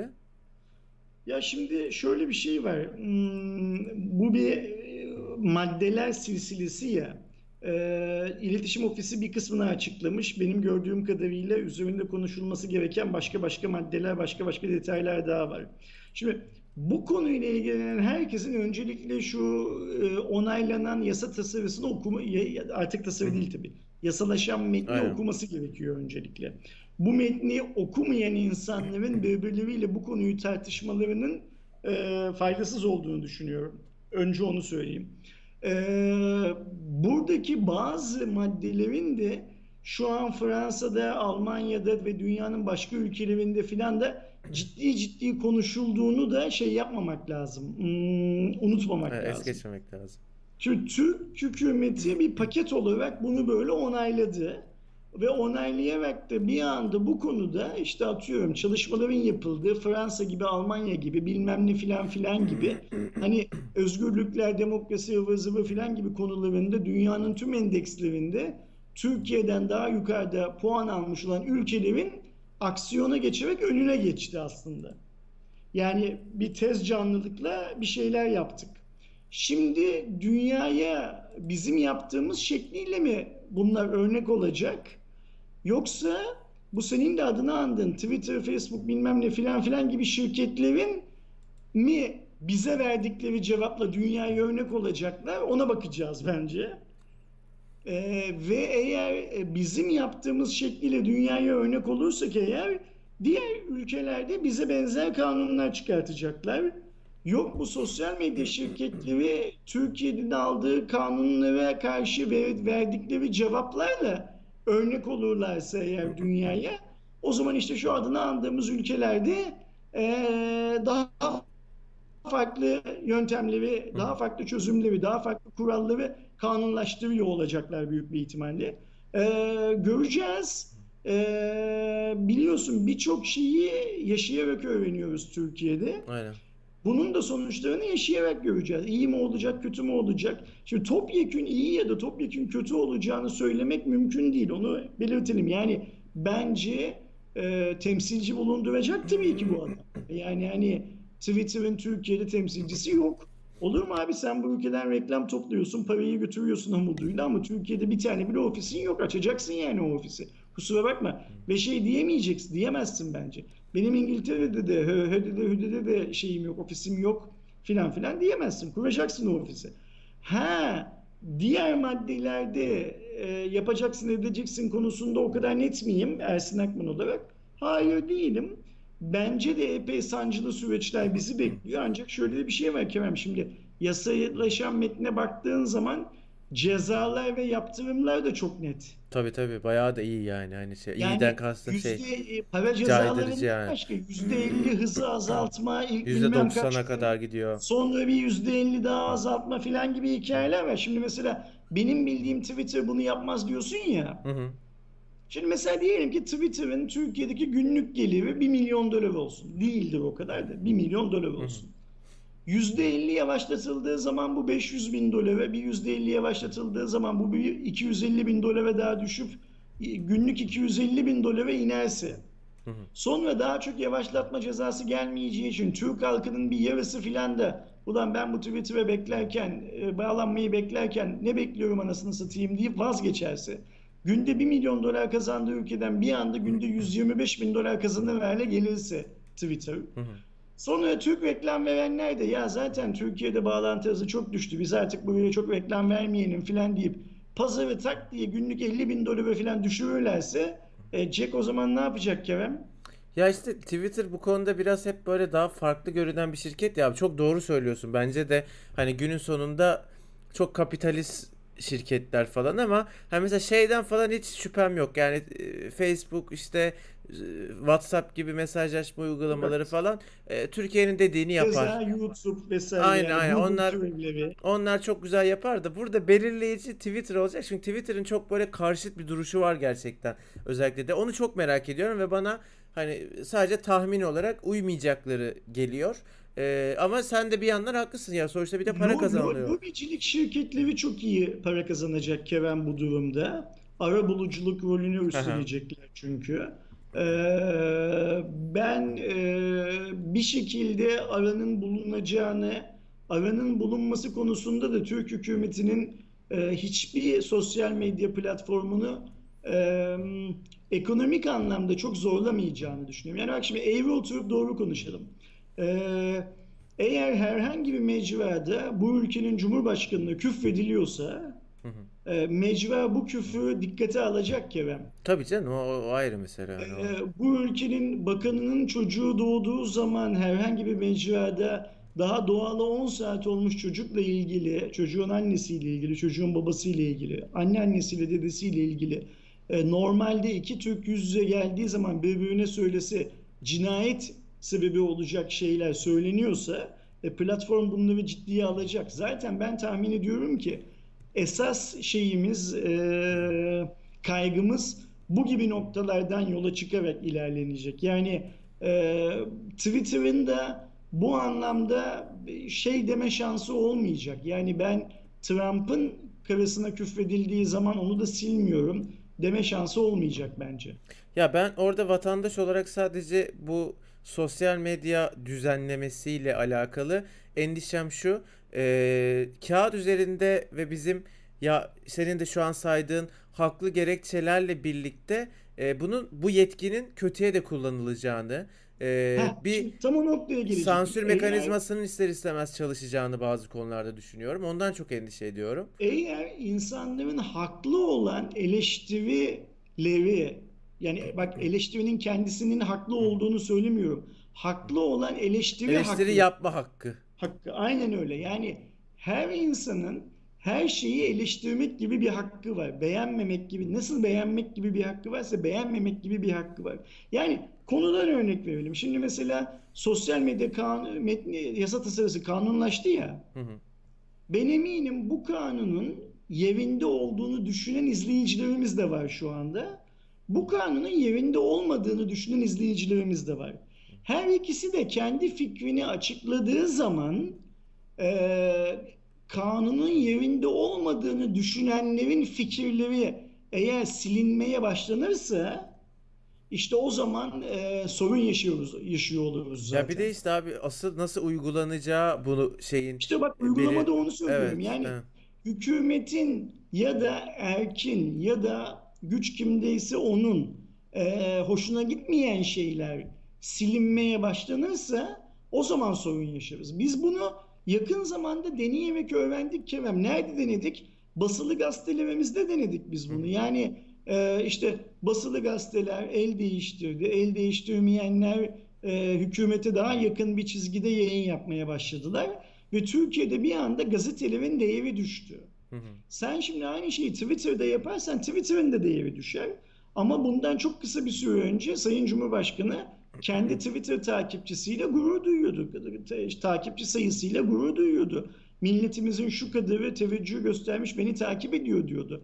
O yüzden bu platformları kendi içlerinde özgür bırakmak lazım. Gazeteleri yeterince özgür bırakmadığımız için insanlar gazete okumayı bıraktılar.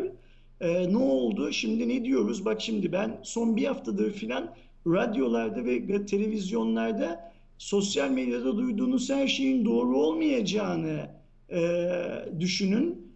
Bazı duyduğunuz şeyleri paylaşmadan önce doğruluğunu kontrol edin. Doğru olmadığına karar verirseniz de bunun doğrusu şudur diye paylaşın tarzında kamu spotları görüyorum. Eminim duyuyorum, izliyorum. Eminim sen de duymuşsundur, görmüşsündür, izlemişsindir. Ee, bizi izleyen arkadaşlarımız da buna maruz kalmışlardır. Şimdi e, platformun güvenliğini, güvenilirliğini sağlamak başka bir şey. Ee, tabii ki platformun güvenilirliği için gerekli önlemler alınsın. Yani biz Türkiye'de Hürriyet, Milliyet, Sabah, Vatan bilmem ne filan gibi bir yığın güvenilir gazeteye sahiptik. Şimdi dönüp bakıyorum mesela, insanların artık bu gazetelere güvenmediğini anlıyorum onlarla yaptığım konuşmalarda. E çok normal bu gazetelerin abi. Eskiden olduğu kadar çok satamadıklarını okuyoruz sağda solda. Keza televizyon bunda böyle. Yani hani bir dönem televizyonlarda işte bütün Türkiye Mehmet Ali Birand'ın, e, Uğur Dündar'ın programlarına kitlenirken şu anda öyle kitlenilen herhangi bir program olmadığını görüyorum. E, bu medya platformlarının e, güvenilir olmasını sağlamak da bence devletin görevlerinden bir tanesi. Eğer bu yapılan uygulamalarla Twitter'ın güvenilirliğini arttırabileceklerse ya da Twitter'ı en az şu anda olduğu kadar güvenilir bir platform olarak tutabileceklerse, adı, Twitter'ın adını örnek olarak veriyorum. Tüm diğerlerini kastediyorum. O zaman burada bir sorun görmemek lazım. Ama eğer e, Twitter'ı A Haber'e çevireceksek, işte A Haber'in o, o pozisyonu da ortada aynen, zaten. Aynen. Yani Türkiye'de ya burayı A Haber'e çevirdiniz filan gibi şeyler oluşmaya, kalıplar oluşmaya başladı Türkçe'de. Ve e, herkes ne de kastettiğini anlıyor bunu söylediğin zaman. Nasıl? Herkes böyle bir kalıp söylediği zaman ne kastettiğini de ha, anlıyor. Anladım. Şimdi burada önemli olan şey şu Kerem'cim. E, adı Twitter olur ya da Mivitter olur. E, bu bak şimdi mesela işte burayı A Haber'e mi çevirdiniz diyen adam gidiyor büyük bir ihtimalle Halk T V izliyor diye varsayıyorum. Yani bir e, alternatif mekan her zaman var. Televizyon olarak da var, web sitesi olarak da var, sosyal medya olarak da olacak. Ayrıca şöyle bir şey var. Hani biraz önce fiyatlandırmada konuştuk ya, Almanya'dan yazan arkadaşımız şey Hı-hı. yaptı. Bu yasakların hepsinin bir alternatif bypass yöntemi biliniyor. Yani bu ülkede YouTube yasaklıyken o zamanki başbakan ya insanlar giriyorlar siz merak etmeyin dedi. Hani girmek isteyen giriyor. Bu veri, bu bilgi bir yerlerde paylaşılacak. Bu görüş elbet bir yerlerde dile gelecek zaten. Hükümet olarak sen bu verinin söylenme özgürlüğünün yanındaysan o zaman sorun yok. Ha bu söylenmesin noktasındaysak o zaman çok maceralı günler bizi bekliyor demektir. Vallahi önümüzdeki Vallahi. günlerde arkadaşlar yasalaştığı için nasıl sonuçlar doğuracak? Sosyal medya platformları ne gibi e, aksiyonlar alacak, işte temsilcileri yoksa hemen mesela atayacaklar mı göreceğiz. Ben son olarak geçen hafta söylediğimi tekrardan söyleyeyim. İki haftalık bir muhabbetten bahsediyoruz. Yani en azından böyle bu kadar gündeme gelmesi iki haftada hemen yasalaştı, hayatımıza giriyor. E, yıllardır e, hala Türkiye'de işkence edilerek keyfi e, ve bir sürü böyle saçma sapan sebeplerle mesela hayvanlar öldürülüyor. Kanunumuzda sadece para cezası olduğu için adam parayı ödeyip hayatına devam ediyor. Bizim içimizde kalmaya devam ediyor. Şuna çok basit, yani kimseye zararı dokunmayan, hayvan haklarını koruyan bir tane yasayı bu kadar ses çıkartmamıza rağmen mesela yapamadılar. Ee, ve şu an tatile çık- çıktı e, meclis. Bu konuda da sevgilerimi gönderiyorum bir şey yapmayan e, milletvekillerimize. Ne yazık ki çok haklısın Kerem. Yani işte biz burada e, bu yayında Cuma Raporu'nun başka bölümlerinde kadın haklarından, kadınlara uygulanan e, kötü davranışlardan filan bahsettik diye işte siz teknoloji kanalısınız bilmem ne filan diyen adamlar var ne yazık ki. Hep olacaklar da öyle görünüyor. Yani evet. Bu ülkede e, biz hep bu şeyi alacağız da e, ben de senin gibi düşünüyorum. Yani eğer bu sosyal medya bilmem ne filan filan gibi şeylerini bu kadar hızlı çıkartabiliyorsak o zaman lütfen şu diğer kanunları da o kadar hızlı çıkartalım. İnşallah. Pandemi dönemi yüzünden doktorlara uygulanan şiddeti engelleyecek yasayı çıkartıyorsak pandemi döneminde dayak yiyen doktorların da haklarını savunma konusunda o kadar şey olalım, e, istekli olalım.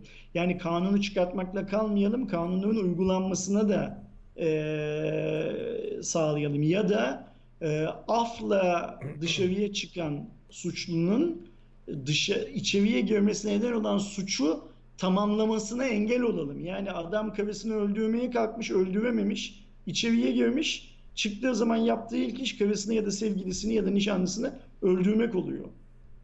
Ya ee, bunun içinde bir devlet büyüğümüzün bir yakınına veya bir hayvanına mı bir şey olması gerekiyor? Onu mu beklememiz evet, gerekiyor? İçeriye işi tamamlasın diye dışarıya çıkmasına, evet, affetmek devletin büyüklüğündendir. Bu konuda şeyim, ne derler, şeyim çok açık. Ancak şöyle bir şey var, yani hani girer iki yıl yatar çıkarım mantığı var ya. Hı hı. İşin çıkarım kısmı eğer bu kadar basit olursa adam çıkıyor. E, sonuçlandıramadığı aksiyonu sonuçlandırmakla uğraşıyor ilk önce. Aynen öyle. Bu arada arkadaşlar bir yazmışlar. Evet, şeyde unutmuşum ben. Cuma Raporu doksan beş yazıyor ekranda. Ama aslında yüz on üçüncüyüz. Vallahi şimdi fark ediyorum. O görsel taslakta onu ben hep düzeltiyordum. Ee, kusura bakmayın. İki tane daha haberimiz var. İkisi de iki büyük şirketin e, yine ikinci bitirelim. Çok uzattık. Evet, aynen, bu Cuma Raporu biraz uzadı. İkisi de ikinci çeyrek sonuçları. Bir tanesi Facebook. E, Facebook boykota rağmen on sekiz milyar dolar e, arttırmış reklam gelirlerini. E, art... Bir dakika, bu tam artış rakamı mı? Yo şey e, ettiği toplam gelir arkadaşlar. Özür diliyorum. İkinci çeyrekte on sekiz virgül üç milyar dolar gelir elde etmiş. Biliyorsunuz, büyük şirketlerin Facebook'a bir reklam ambargosu vardı işte, çok çok büyük şirketlerin. Ona rağmen iyi sonuçlar olarak yorumlamak mümkün. Ee, geçen yıla nazaran yüzde on artmış e, büyüme. Ayrıca Temmuz ayının ilk üç haftasında da e, yüzde onluk bir yine artışla e, çeyrek raporunda e, benzer bir büyüme açıklayacağı e, yorumlanıyormuş bu sonuçlar. Dolayısıyla Ee, C E O Mark Zuckerberg kendisi ve şirketi hakkındaki nefret söylemleriyle mücadele etmediği yönündeki iddialara ilişkin analistlerle yaptığı bir görüşme sırasında nefret söylemlerinin ve yanlış haber paylaşımlarının Facebook platformunda çok az bir bölüm olduğunu ifade ederken, nefret söylemlerinden veya yanlış bilgilerden kâr etmiyoruz açıklamasını yapmış. Microsoft, Adidas, Starbucks gibi birçok e, şirketin bu yıl Facebook'u boykot ettiğini ve hala boykota devam ettiğini e, görüyoruz. iki bin on dokuz yılı... şey unutmayalım. Microsoft'un sahibi Bill Gates de kişisel olarak Facebook'a ortak olan insanlardan bir tanesi. iki bin on dokuz yılına nazaran yüzde on iki artış sağlamış e, Facebook ve bir virgül yetmiş dokuz milyar aktif kullanıcı sayısına ulaşmış. Abi şey çok bir virgül yetmiş dokuz milyar. Çok iyi rakam yani. Yakında Çin'e geçecek nüfusu. Aynen. ee, bir diğer önemli şirket... Ona geçmeden şunu söyleyeyim. Söyle Kerem, bu konuyla ilgili. Ben Facebook'un reklam gelirlerini arttırıyor olmasına şaşırarak izliyorum. Çok ciddi söylüyorum bunu. Mark'ın yaptığı tüm bu açıklamaları da gitmemek için, çünkü Mark gidici, bunu daha önce söyledim. Gitmemek için yönetim kuruluna ikna etmeye çalışıyor diye değerlendiriyorum. Hı hı. Bu boykotlar devam ederse biz büyük bir ihtimalle Facebook'un başında çok yakın zamanda başka bir C E O göreceğiz. Valla bence Facebook'un hayrına olur yani, Mark'ın, çünkü skandal üstüne skandal, kaç yıldır neleri konuşuyoruz. Hani bu işi... Gelecek olan C E O'ya zaten görev olarak bu e, bozulan ilişkileri tamir etme görevi verilecek Kerem. Evet, yani bu iş çok iyi yapamıyor bence de Mark. Daha hayrına olur yani Mark için de. Mark zaten sicili çok temiz bir adam değil. Mark daha Facebook'un ilk günlerinde kendisiyle ilgili kötü haber yapan gazetecilerin e, Gmail hesaplarının şifreleriyle Facebook accountlarının şifreleri aynı olabilir mi'den yola çıkıp gidip adamların bir kısmının Gmail accountlarına girme, girdiği şüphesi olan bir insan. Bu şüpheyi de dile getiren insanlar Mark'la ilgili e, negatif haberler yapan, kendi şifrelerini her iki platformda da aynı tutan gazeteciler ve şunu söylüyorlar. Bize özel yazışmalarımızda, başkalarıyla yaptığımız Hı-hı. özel yazışmalarımızda konuştuğumuz bazı konularla ilgili bilgi vermeye başladı bu adam diyorlar. Yani marka zaten ne oldu çok belli abi, çok haklısın. E, Mark hani e, bu güvenlik filan gibi konularda çok duyarlı bir e, arkadaşımız çıkmadı. Onu kabul etmek lazım. Aynen. Ee, bir çok başarılı şirket de Amazon arkadaşlar, biliyorsunuz. iki bin yirmi yılının ikinci çeyrek mali raporuna göre Amazon beş nokta iki milyar dolar net gelir elde ederek geçtiğimiz yılın aynı çeyreğine göre karını ikiye katladı. Ee, Amazon... Hani ilk çeyreğe göre değil Kerem, geçen yıla göre, hani o pandemi dönemine göre değil. Hı hı. Geçen yıl hiçbir sorun yokken olduğu yaptığı karın iki mislini yaptı. E tabi zaten mesela şey abi, pandemide Amazon da bayağı herkes eve sipariş verdiği için çok hı hı. karlı çıkan şirketlerden biridir. E, ikinci çeyrek için beş nokta iki milyar dolarlık net kar açıklayarak e, geçtiğimizin aynı döneminde iki nokta altı milyar dolara göre ikiye katlamış arkadaşlar. Net satışlar yüzde kırk artışla seksen sekiz nokta dokuz milyar dolara yükselmiş. Salgın ile birlikte aniden artan market alışverişlerinde kapasitesini yüzde yüz altmış arttırarak e, bu siparişlere cevap vermiş Amazon. Ayrıca market alışverişi teslimat noktaları sayısını üç katına çıkartmış. Amazon geçen yılın aynı dönemine göre market alışverişlerinin de yine üç kat, yani tam ne kadar satış varsa o kadar adamlar kapasiteyi arttırmış. E, ben son şeyde bakmadım e, ama muazzam bir hissede de artış vardı en son gördüğümde. E, hisse senetleri Amazon'u yine böyle tavanlarda e, devamlı şey yapıyor tabii, böyle sonuçlar geldikçe değerini arttırıyor. Ne diyorsun abi? Yani çok da diyecek bir şey yok aslında ama. Ee, ya ben Amazon'un Türkiye'de olmasından da memnunum biliyorsun. Yani e, ben Amazon'un bu işi doğru düzgün yaptığını da düşünüyorum. Evet, bence de çok ee, düzgün yapıyor. Şimdi sen söyleyince hisse senedi değerine bir ona da bakıyorum. Şunu bir bin beş yüz dolar falandı galiba ya en son. üç bin yüz altmış beş dolar. Yanlış hatırlıyormuşum. Yok, o başkasıymış benim hatırladığım. Mum grafiğe bakarsam öyle son bir hafta içerisinde çok muazzam bir şey olmamış. Yani yükseliş olmamış. Demek ki bu kadar şey yapması, kâr etmesi bekleniyordu zaten. Öyle algılamak Hı. lazım. Daha ee, önceden fiyatlamıştır zaten. Şimdi burada önemli olan şey şu Kerem. Şimdi Amazon gibi büyük şirketler aslında dünyanın geleceği için çok iyi oluşumlar değil. Bunu kabul etmek lazım. Çünkü öyle ya da böyle her pazarda tekelleşmeye gidiyor pazarlar. Fakat iyi örnekler olduğu zaman da bu iyi örnekleri, ya bu adam işte globalist, hani tek merkezden yönetiliyor bilmem ne filan diye eleştirmek mümkün olmuyor. Şimdi bak mesela Türkiye'de bile Amazon çok iyi hizmet veriyor. Yani Türkiye'de evet. benim duyduğum kadarıyla kendilerini daha startup gibi görüyorlarmış.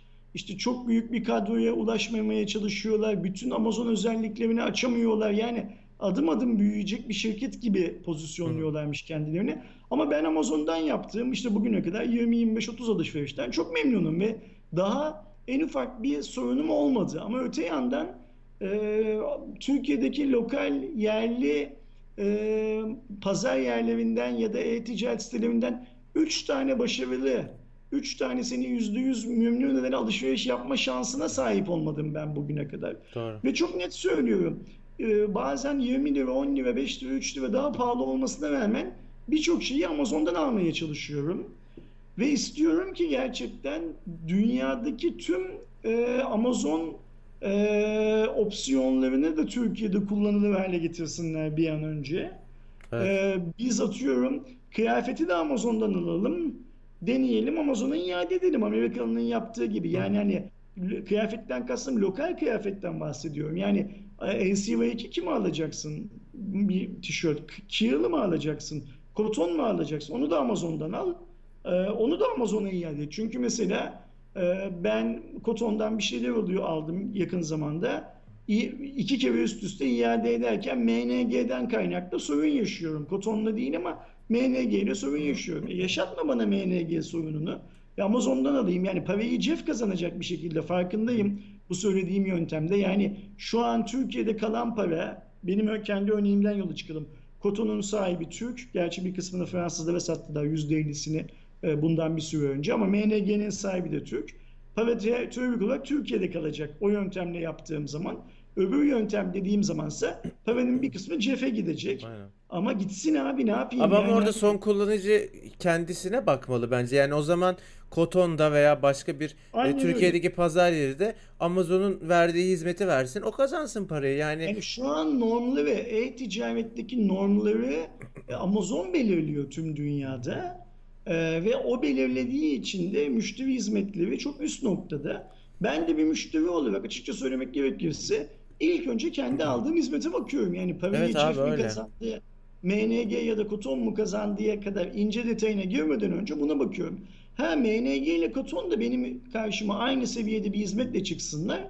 O zaman tabii ki diyeyim ki ya bu malı Amazon'dan almayalım. Doğrudan M N G'nin web sitesi, şey, Koton'un web sitesinden alalım ki şey olsun. Şimdi burada Koton'u motonu unutalım. Amazon'un rakibini Hepsiburada da. Hepsiburada için de aynı şey geçerli. Yani hizmet seviyeni sen Amazon standartlarına çıkart. Ben o zaman senden e, milliyetçi, ülkesini düşünen bilmem ne filan bir adam olarak o zaman senden alışveriş yapmam gerektiğini ikna olayım. Ama şu şartlar altında bu kadar insanı üzmüşken, e, beni de alışveriş yaptığım zaman memnun edemiyorken, en küçük bir ürünü geri iade etmem gerektiği zaman, ya mesela işte biliyorsun ofise çaydanlık aldık, çaydanlık bozuk çıktı, iade edeceksin çaydanlığı, hayır diyor, servis götüreceksin, servisten rapor. Abi benim benim benim yaşadığım şeyi hatırlıyor musun? Anlatsana o hikayeyi. Arkadaşlar e, ya üç ya dört parçalı bir sipariş verdim, eve ihtiyaçlar böyle irili ufaklı. Ütü masası örtüsü aldım, bebek yürüteci, çocuk yürüteci geldi, bir bir tane bir parçası bu. Biri iade oldu. Niye iade oldu hiçbir haberim yok. Ürün bana daha gelmeden kargo sürecini izliyordum. İade sürecine döndü. Hiçbir benim iade talebim yok. Mutfak alısı. İade edildi. Para o birim bana iade edildi. Bir ürün teslim alındı görünüyor. Bizim ofisten kimse teslim almamış. Ürün ortada yok. Hiç yok. Bir tane sorunsuz geldi. Dört parçadan bir ürün. Şimdi bak ben sana bir şey söyleyeyim mi? Büyük bir ihtimalle o iade olan ürün Ee, sana gönderildikten sonra fiyatı yükseldi o ürünün. Bilmiyorum. Ve satıcı ürünü geriye çağırdı. İade oldu formatıyla geriye çağırdı. Çünkü satıcı ben bu ürünü bu fiyattan bu adama satmak istemiyorum dedi. Aynen öyle. Ben daha yükseğine satarım dedi. Daha yükseğine satarım dedi. Ya da aynı adam gelsin benden daha yükseğine alsın dedi. Hepsiburada işte bu konularda kaybediyor. Yani ya Hepsiburada satıcılar... o satıcıyı kontrol etme ve ceza verme konusunda çok iyi değil ha benim gördüğüm kadarıyla. Hani orada biraz da katı olması lazım. İyi ki bu konuyu açtın Kerem. Benim sektörde konuştuğum birçok e, satış yapan noktayı bilen insan da mesela Amazon'dan çok şikayetçi, biliyor musun? Ne konuda abi? Ne diyorlar? Amazon yani? Müşteriyi memnun ederken satıcıları çok üzüyor anlamında çok şikayetçi. Çünkü her yani şeyi mesela, iade alıyor şöyle ama böyle. Ama Amazon şunu yapıyor mesela, işte sen televizyon alıyorsun. Televizyonu ertesi gün iade ediyorsun. Televizyonu kimden aldın abi? Gene ne marka almışsın televizyonu? Samsung mu aldın? Al diyor senin bu televizyonunu diyor. Bu iade edildi diyor. Hı hı. Veriyor Samsung'a geriye mesela televizyonu.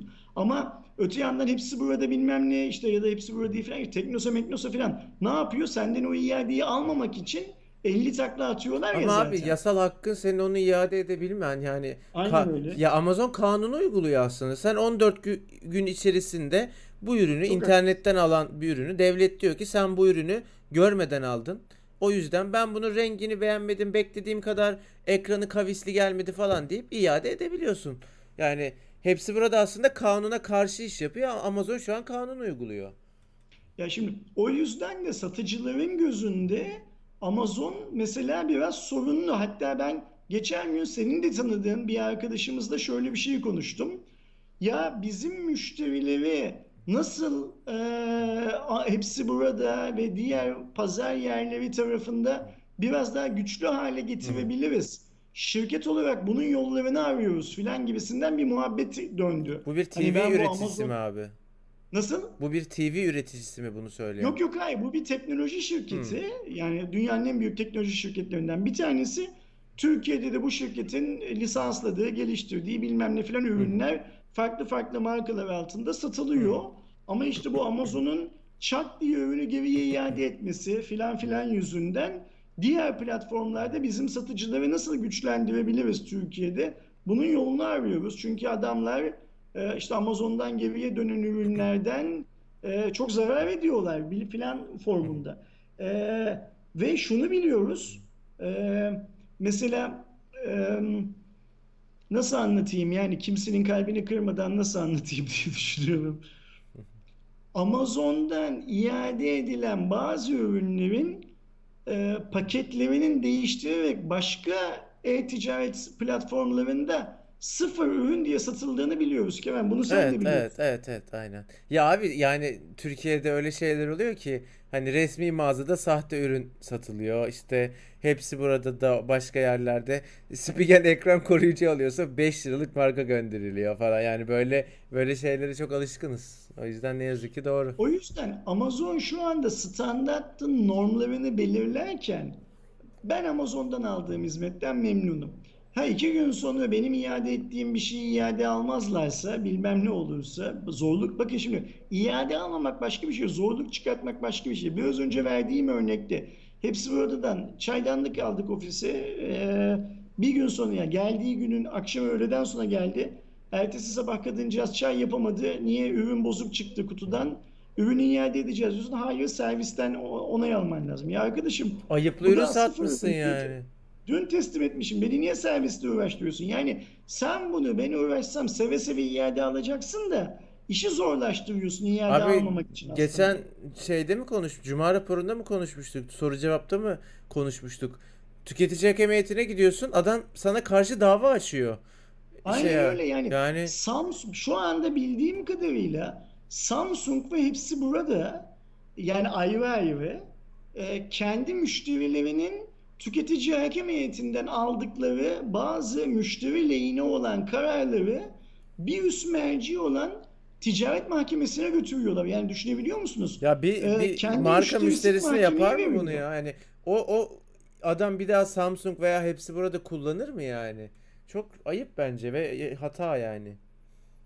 Ya işte denetimlerin hani biraz önce şeyi konuştuk ya, sosyal medyayı denetle arkadaşım, eyvallah da bunu da denetle Allah aşkına ya. Evet. Ya İstanbul Bilişim mesela Kongor'da da ilan edene kadar niye izin veriyorsun ki o kadar insanın dolandırılmasına? Yani biz aylardır soru geliyor alalım mı falan, almayın diyoruz ama şimdi bize ulaşabilen adam sayısı kısıtlı.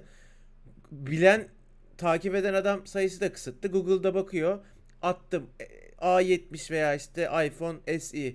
Diğer Hepsiburada da beş bin yedi yüz. İstanbul Bilişim'de beş bin dört yüz. O diyor tamam, ben İstanbul Bilişim'de zaten diyor görmüştüm, dükkanı mükkanı var, alıyor. Aa, geçmiş olsun, iki ay uğraştır paranı alacaksın diye. Burada almasa bile İstanbul Bilişim'de İstanbul Bilişim'deki fiyatın gerçek fiyat olduğunu zannediyor ve böylece her yeri de e, pahalı olarak isimlendiriyor. Evet, aslında yani olmayan bir, ürünü satıyor adamlar. Böyle bir şey var, e, ne derler, kötü tarafı var. Evet. Yani durum bu arkadaşlar. Çağatay Şimdi, bir şey demiş, onu merak ka- ediyorum. Kapatma, kapatmadan önce bir de şunu söyleyelim Kerem. Ben bunun tweetini de attım. Geçen gün e, hangi gün olduğunu da söyleyeyim. yirmi yedi Temmuz'da Ticaret Bakanlığı bir basın bülteni hmm. yayınlayarak haksız fiyat değerlendirme kurulundan fahiş fiyat artışını yapan altmış firmaya üç virgül bir milyon lira ceza kesildiğinin duyurusunu yaptı. Hı hı. Ee, burada şuna şey yapacağım, dikkat çekeceğim. Aklımda doğru kalmamış olabilir. Arkadaşlar lütfen e, Google'da bunu aratsınlar. Topu topu tüm Türkiye'de bu pandemi döneminde, salgın döneminde E-Devleti, Cimer'i ya da işte bu haksız fiyatları değerlendirme kurulunun e, başvuru formunu, ki ben geçmişte onun da yine Twitter'dan linkini paylaşmıştım. Linkini falan kullanarak bin üç yüz kişi mine şikayette bulunmuş Kerem sadece. Yani evet, bak Türkiye kaç milyonluk PlayStation ülke için, farklı farklı laptop modelleri için sırf şu Cuma raporunda ve pandemi döneminde yaptığımız yayınlarda en az bin tane filan şikayeti biz dile getirmişizdir burada. Yani bizi izleyen adamlardan bahsediyorum. Şu anda Cuma raporunu izleyen adamların ihmalkarlarından bahsediyorum. Yani lafa geldiği zaman bana da şöyle oldu, bana da böyle yaptılar filan deyip ama iş şikayet etmeye geldiği zaman kimseyi şikayet etmeyen insanlardan bahsediyorum. Topu topu bin üç yüz kişi mine şikayette bulunmuş ve Ticaret Bakanlığı bu değerlendirmeler sonunda, ticari şeyleri ve şikayetleri değerlendirme sonunda altmış tane firmaya ancak ceza kesebilmiş. üç virgül bir milyon lira ceza kesmiş. Şimdi Ee, H V P'nin canlı yayınında, şurasında burasında, benim attığım tweetin altında, senin attığın tweetin altında bana da şöyle oldu, bana da böyle oldu demekle bu iş bitmiyor arkadaşlar. Şikayetinizi edeceksiniz.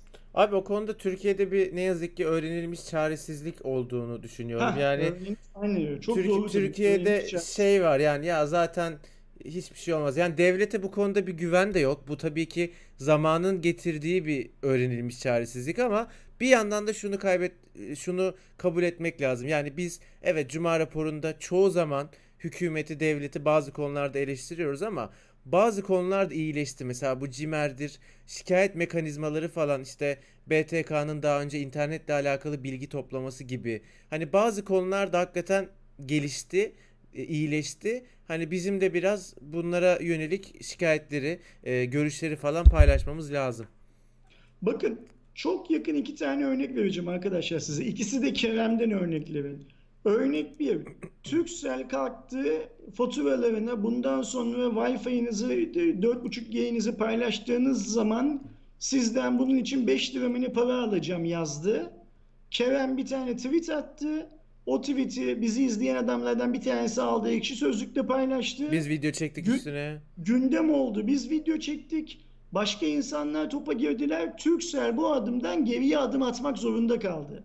Bakanlık kalktı, hayır hiçbir operatör böyle bir şey yapamaz, buna izin vermeyiz dedi şey olarak. Örnek iki, geçenlerde, e, geçenlerde dediğim bundan bir yıl önce filan, Samsung kalktı e, M serisi için yine anlamsız bir video çektirdi, o ne diyor ya. Kerem yine videoyu izledi, yazdı. Önce o video editlendi, yalan kısmı ayrıştırıldı videodan, öyle yayınlandı. İnsanlar şikayet Sonra, etti o videoyu. Sonra bir yeni insan, ben nereye şikayet, nasıl şikayet edebileceğinizi Twitter'dan paylaştım, şikayet ettiniz. Sonra Samsung o videoyu kampanya dönemi bittikten sonra o ne diyordan kendi YouTube kanalından silmesini istedi ve sildirdi. Yani e, yapılan şikayetlerin sonunda ceza almamak için delilleri bile ortadan kaldırmak amacıyla bile olsa silindi. Sesinizi çıkartırsanız, şikayet edersiniz. Sesinizi çıkartmakta haklıysanız eğer, şikayetinizde haklıysanız mutlaka bunun şeyini alırsınız. PlayStation'ın fiyatı niye bir anda beş bin lira oldu diye H V P'nin forumunda on milyon kez yazsanız da chatinde, Ersin tweet attığı zaman beş milyon kere like'lasanız da bir şey ifade etmiyor. Gideceksin, şikayet edeceksin. İş bu kadar basit. Kurulun adı ne? Haksız fiyatlandırmayı, neydi bir daha söyleyeyim, haksız fiyat değerlendirme kurulu diye kurul kurdu adamlar. Sen gidip şikayet etmezsen o kurulun orada kurulmuş olmasının hiçbir önemi kalmıyor. İş bu kadar basit arkadaşlar. Aynen öyle. Arkadaşlar tahmin ediyorum ki bir süredir ya daha uzun Cuma raporu olsun diyen izleyenlerimiz mutlu olmuştur. Tam ne kadar sürmüş? bir saat kırk dakikaya yakındır. bir otuz beş e, civarında yayındayız arkadaşlar. Ben tabii O B S'den bakıyorum da yayına giden bir tık daha az olabilir. Aynen tam bir buçuk saattir falan e, yayındayız. Bir buçuk saattir yayındayız Kerem'cim. Tekrardan e, herkesin bayramı mübarek olsun arkadaşlar. İyi bayramlarınız olsun. E, haftaya görüşmek dileğiyle. Kapatıyorum Ersin abi. Ben kapatayım. Kapatmadan Buyurun. önce bir şey söyleyeyim Kerem. Yarın akşam e, cumartesi gecesi ateşinde e, bu sosyal medya kanununu konuşmak istiyorum. Daha doğrusu sosyal medya kanunu ile ilgili izleyenlerimizin ne düşündüklerini onlardan dinlemek istiyorum. Öyle söyleyeyim. Lütfen yayına katılabileceğinizi unutmayın.